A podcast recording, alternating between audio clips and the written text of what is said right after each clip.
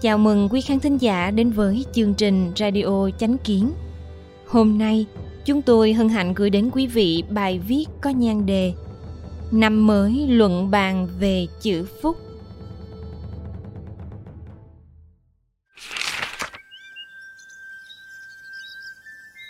Trong quan niệm truyền thống Á Đông, mỗi dịp Tết đến xuân về là khoảng thời gian gia đình đoàn viên, xung vầy – mọi người cùng dọn dẹp tư gia mua tranh tết dán câu đối đỏ. Trong đó không thể thiếu chữ phúc lớn treo trước cửa nhà. Hàm ý là gửi gắm những nguyện vọng tốt đẹp vào tương lai mong được thần linh bảo hộ và ban cho phúc vận mọi việc thuận lợi, hanh thông. Thuyết văn giải tự cũng viết rằng, phúc nghĩa là đầy đủ. Đầy đủ là mọi việc đều thuận lợi. Nơi nào cũng thuận lợi, gọi là đầy đủ. Người xưa tin rằng, mọi việc đều là do thần linh ban phúc. Nội hàm của hán tự cũng biểu hiện điều này. Do đó, từ khi có văn tự thì đã có chữ phúc rồi chữ phúc không chỉ đơn giản là phúc phận, phúc khí hay phúc báo. Chữ phúc bên trái có bộ kỳ, biểu thị đàn tế, đại diện cho thần linh, trời đất. Bên phải là một vò rượu với hai bàn tay cung kính dâng lên. Hàm ý đầu tiên là cảm tạ thần linh đã ban cho phúc phận. Phía trên bên phải là chữ đa, nghĩa là nhiều phía dưới bên phải là chữ điền, để hở, nghĩa là ruộng đất. Hàm ý là tôn kính thần phật thì sẽ nhận được phúc báo vô biên. Cũng có cách lý giải rằng, bên phải chữ phúc là nhất khẩu điền. Ý tứ là mỗi người đều có ruộng lương tâm mà thần ban cấp. Quay trở về miền tịnh thổ trong tâm thì phúc lập tức đến. Thư pháp trung quốc từ xưa đến nay đều có truyền thống viết chữ phúc từ các bậc đế vương cho đến các văn nhân mặt khách đều từng để lại bút ký về chữ phúc này. Tương truyền, năm Khang Hy thứ 20, khi sắp đến lễ mừng thọ của Hoàng Thái Hậu Hiếu Trang 60 tuổi, thì đúng lúc đó bà lâm trọng bệnh. Các thái y dốc sức chữa trị nhưng cũng bất lực bó tay. Hoàng đế Khang Hy trong lòng lo lắng, ông tìm các thư tịch cổ xem có phương pháp nào có thể chữa trị cho Hoàng Thái Hậu được không. Cuối cùng, ông phát hiện rằng vào thời thượng cổ có ghi chép thừa đế sự tức là thỉnh cầu phúc để kéo dài thọ mệnh. Sách viết rằng hoàng đế là chân mệnh thiên tử phúc thọ vô cương có thể dùng phúc phận của mình để thỉnh cầu thần linh kéo dài tuổi thọ cho cha mẹ hoặc người thân.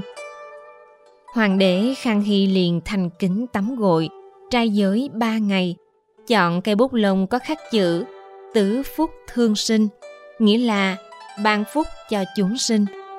Sau đó, ông viết chữ phúc cao nửa mét, rồi dùng ngọc khang hy ngự bút chi bảo, đóng dấu lên trên.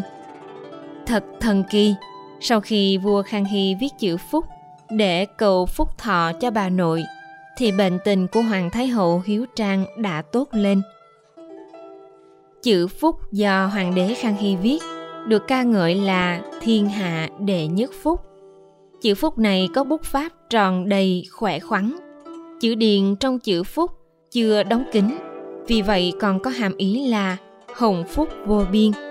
Sau đó, lại dùng ấn ngọc tỷ của hoàng đế đóng lên thể hiện ra phúc khí chính tông của văn hóa truyền thống. Người đời sau ca ngợi chữ phúc này là ngũ phúc chi bản, vạn phúc chi nguyên. Ý tứ là cái gốc của ngũ phúc, cội nguồn của vạn phúc.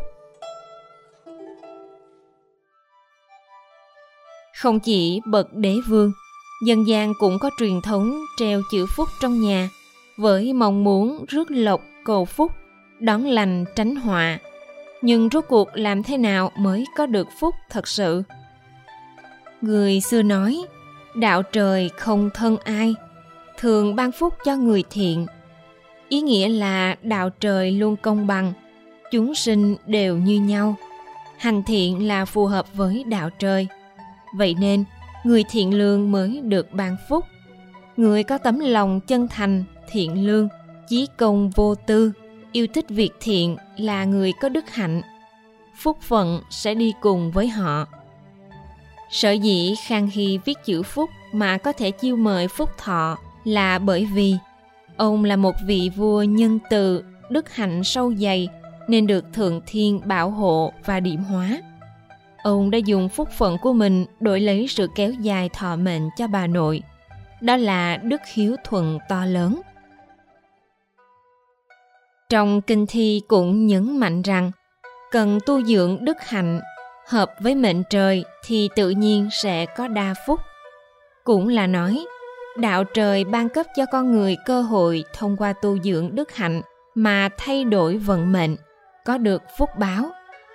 Họa do ác sinh ra, phúc do đức sinh ra. Cội nguồn của phúc họa đều ở nhân tâm vậy. Sách Thái Thượng Cảm ứng Thiên viết rằng Người thiện lương thì người người đều kính trọng. Đạo trời bảo hộ, phúc lộc theo về, mọi thứ tà xa lánh, thần linh bảo vệ, làm ắt sẽ thành. Thời Triều Tống có trạng nguyên vùng thời hành, khi ông còn chưa đổ đạt làm quan. Vào một ngày Tết Nguyên Đán, ông xuất hành sớm đã nhìn thấy rất nhiều quỷ sai. Phùng thời hành xưa nay là người chính trực can đảm, không những không sợ hãi, mà ông còn quát mắng rằng Các ngươi muốn gì? Lũ quỷ nói Chúng tôi đều là dịch quỷ, đầu năm đến nhân gian gieo rắc dịch bệnh. Phùng thời hành hỏi Nhà ta có bị dịch bệnh không? Quỷ sai đáp Không, Phùng thời hành hỏi tại sao? Quỷ sai đáp. nhà ông ba đời đều tích đức. Thấy có người làm việc xấu thì ngăn lại, thấy có người làm việc tốt thì ca ngợi. Do đó con cháu nhà ông đều thành đạt, chúng tôi đâu dám vào nhà ông. Nói rồi liền biến mất. Năm đó dịch bệnh hoành hành, chỉ có nhà họ Phùng là bình an vô sự. Thế nên làm người tốt thì có thể tránh được dịch bệnh. Y học gia Tuân Tư Mạc cũng viết trong Phúc Thọ Luận rằng Phúc là tích lũy của việc thiện, họa là tích lũy của việc bất thiện. Phúc có thể dùng thiện lấy được. Ông chỉ ra, phúc là tu được từ việc hành thiện tích đức, lấy việc giúp người làm niềm vui. Không chỉ khiến bản thân tăng thêm phúc phận, mà còn tạo phúc cho con cháu đời sau. Nếu một người không có đức hạnh, dục niệm tà ác, thì họa cũng theo đó mà đến. Cho nên, làm người là không thể không tích đức. Từ đức mới sinh ra phúc phận. Có phúc phận mới có được hạnh phúc tròn đầy, may mắn và tài vận.